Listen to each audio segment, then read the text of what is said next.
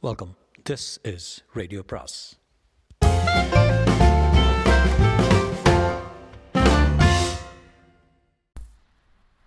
பொன்னியின் செல்வன் அத்தியாயம் ஒன்பது ஓடத்தில் மூவர். பொழுது புலர்ந்தது. கருநிற அழகியான இரவெனும் தேவி உலக நாயகனை விட்டு பிரிய மனமின்றி பிரிந்து செல்ல நேர்ந்தது. நாயகனை தழுவியிருந்த அவளுடைய கரங்கள் லேசாக கழன்று விழுந்தன.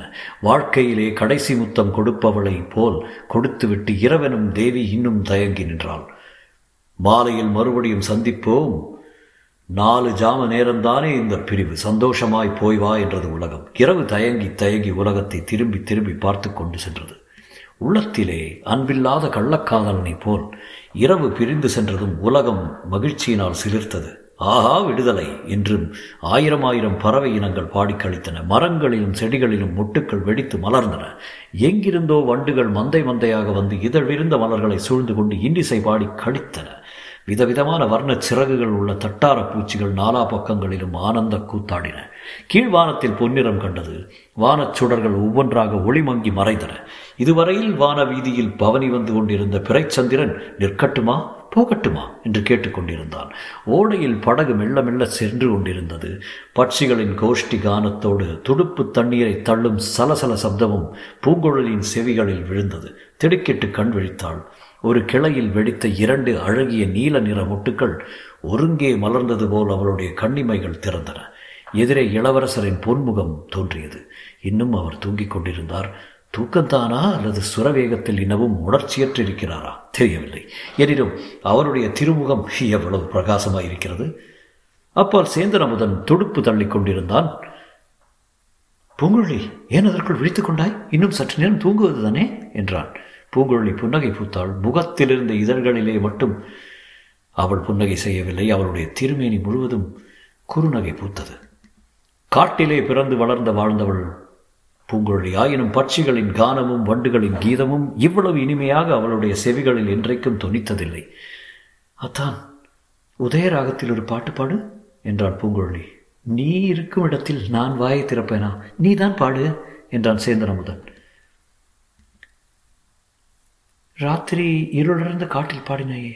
காரிய நிமித்தமாக பாடினேன் இப்போது நீ பாடு. எனக்கும் பாட வேண்டும் என்று ஆசையாக இருக்கிறது ஆனால் இளவரசருக்கு தொந்தரவாக இருக்கும் அல்லவா? எனக்கு தொந்தரவு ஒன்றுமில்லை அவருக்கு எனக்கு தொந்தரவு ஒன்றுமில்லை இரண்டு பேரும் சேர்ந்து பாடுங்கள் என்றார் அருள்மொழிவர்மர் பூங்குழலி வெட்கத்தினால் தலைகுனிந்து கொண்டாள் படகு எங்கே போகிறது? என்று இளவரசர் கேட்டார்.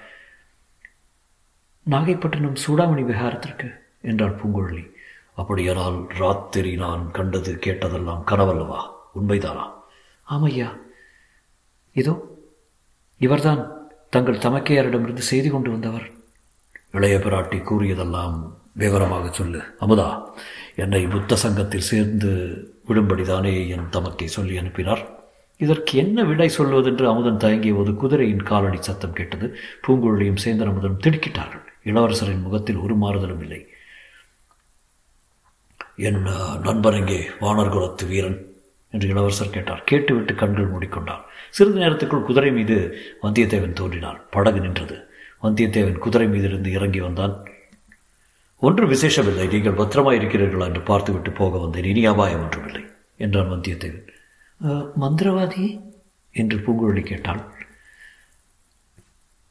இந்த படகில் இளவரசர் இருக்கிறார் என்ற சந்தேகமே அவனுக்கு இல்லை. நான் கூறியதை அவன் அப்படியே நம்பிவிட்டான்.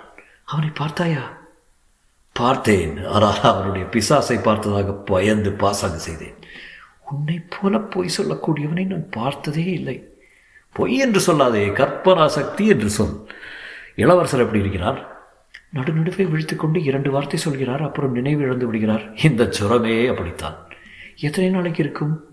சில சமயம் ஒரு மாதம் கூட இருக்கும். சூடாமணி விகாரத்தில் பத்திரமாக கொண்டு போய் சேர்த்து விடுங்கள். பிட்சுக்கள் வைத்தியம் செய்தால் இரண்டு வாரத்தில் குணப்படுத்தி விடுவார்கள். ஜாக்கிரதை பூங்குழலி உன்னை நம்பித்தான் இளவரசரை ஒப்படைத்து விட்டு போகிறேன். உன் அத்தான் எங்கேயாவது கோவில் கோபுரத்தை கண்டால் தேவாரம் பாடிக்கொண்டு சுவாமி தரிசனத்துக்கு போய்விடுவான் சேந்தராமுதன் உன்னோடு பழகிய பிறகு அப்படியெல்லாம் செய்ய மாட்டேன். சிவகைங்காரியம் செய்யும் ஆசை கூட எனக்கு குறைந்து விட்டது என்றான். என்னால் குறைந்து விட்டதா? அல்லது இந்த பெண்ணினாலா? உண்மையை சொல். சேந்தனமுதன் அதை காதில் போட்டுக்கொள்ளாமல் குதிரை நான் சொன்ன இடத்தில் கண்டுபிடித்தாயா? என்று கேட்டான். குதிரை என்னை கண்டுபிடித்தது? இது நான் உன்னிடம் தஞ்சையில் விட்டு வந்த குதிரை அல்லவா? ஆமாம். இருட்டில் இது அடர்ந்த காட்டுக்குள்ளே என்னை பார்த்துவிட்டு கனைத்தது. அராபியர்களிடம் நான் அகப்பட்டு கொண்டதில் ஒரு விஷயம் தெரிந்து கொண்டேன். அமுதா குதிரைகளை வெறுங்காலோடு ஓடச் செய்வது பாவம். குழம்புக்கு அடியில் இரும்பு கவசம் அடித்து ஓட்ட வேண்டும். முதன் முதலில் நான் பார்க்கும் கொல்லுப்பட்டறையில் இதன் குழம்புக்கு கவசம் அடிக்க சொல்லப் போகிறேன். சரி சரி அதையெல்லாம் பற்றி பேச நேரமில்லை. மறுபடியும் உங்களையும் இளவரசரையும் பார்ப்பேனோ என்போ என்னமோ தெரியாது. இளவரசர் மறுபடியும் விழித்தால் நான் பழையாறைக்கு போகிறேன் என்று சொல்லுங்கள். அங்கிருந்து விரைவில் செய்தி அனுப்புவதாகவும் சொல்லுங்கள். அப்போதுதான் நிம்மதியாக இருப்பார். வந்தியத்தேவன் குதிரை திருப்பிக் கொண்டு போனான். விரைவில் இவர்களுடைய பார்வையிலிருந்து அவன் மறைந்தான்.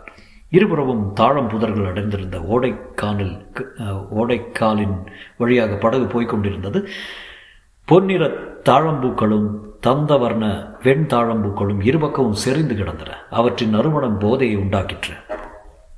சில இடங்களில் ஓடைக்கரையில் புன்னை மரங்கள் வளர்ந்திருந்தன. சில இடங்களில் கடம்ப மரங்களும் இருந்தன.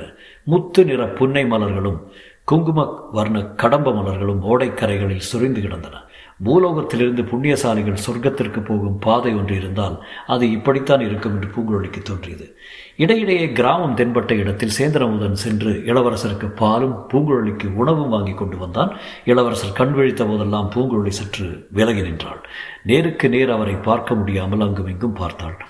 அவர் உணவு உணர்விழுந்திருந்த நேரங்களில் அவர் முகத்தையே பார்த்து கொண்டிருந்தால் சேந்தனுடன் பல விஷயங்களை பற்றி பேசிக்கொண்டும் இருந்தால் சில சமயம் இரண்டு பேரும் சேர்ந்து பாடி கழித்தார்கள். சேந்திரமதன் உணவு தேடி கிராமங்களுக்கு சென்ற சமயங்களில் பூங்குழலி இளவரசரை நெற்றியை தடவி கொடுத்தும் தலையை கோதிவிட்டும் பணிவிடை செய்தாள். அப்போதெல்லாம் அவள் உள்ளம் பொங்கி உடல் சிலிர்த்து பரவச நிலையில் இருந்தால் இம்மாதிரி அவள் எத்தனை எத்தனையோ பூர்வ ஜென்மங்களில் அவருக்கு பணிவிடை செய்தது போன்ற உணர்வு தோன்றியது. உருவமில்லாத ஆயிரம் ஆயிரம் நினைவுகள் இறகுகளை சடசடவென்று அடித்துக்கொண்டு அவனுடைய உள்ளத்தில் கும்பல் கும்பலாக புகுந்து வெளியேறிக் கொண்டிருந்தன.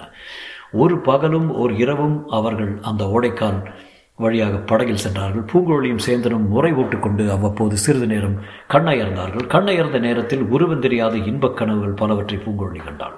மறுநாள் சூரியோதய சூரியோதய நேரத்தில் உலகமே பொன்னிறமாக ஜொலித்த வேளையில் படகு நாகைப்பட்டினத்தை அடைந்தது. நாகைப்பட்டினத்தின் அருகில் அந்த ஓடையிலிருந்து ஒரு கிளை விரிந்து சூடாமணி விகாரத்திற்கு நேராக சென்றது. அந்த கிளை வழியில் படகை கொண்டு போனார்கள். புத்த விகாரத்தின் பின்புறத்தில் கொண்டு போய் நிறுத்தினார்கள். அச்சமயம் அந்த புகழ்பெற்ற சூடாமணி விகாரத்தில் ஏதோ குழப்பம் இருந்து கொண்டிருந்ததாக தோன்றியது. விகாரத்தின் வாசலில் ஜனக்கூட்டத்தின் இறைச்சல் கேட்டுக்கொண்டிருந்தது. பிக்ஷுக்கள் அங்குமிங்கும் ஓடிக்கொண்டிருந்தார்கள். படகிலிருந்து மூவரும் கரையில் இறங்கினார்கள். சேந்தனமுதன் தான் விகாரத்துக்கு சென்று குழப்பத்தின் காரணம் என்ன என்னவென்று தெரிந்து வருவதாக சொல்லிவிட்டு போனான். தொடரும்.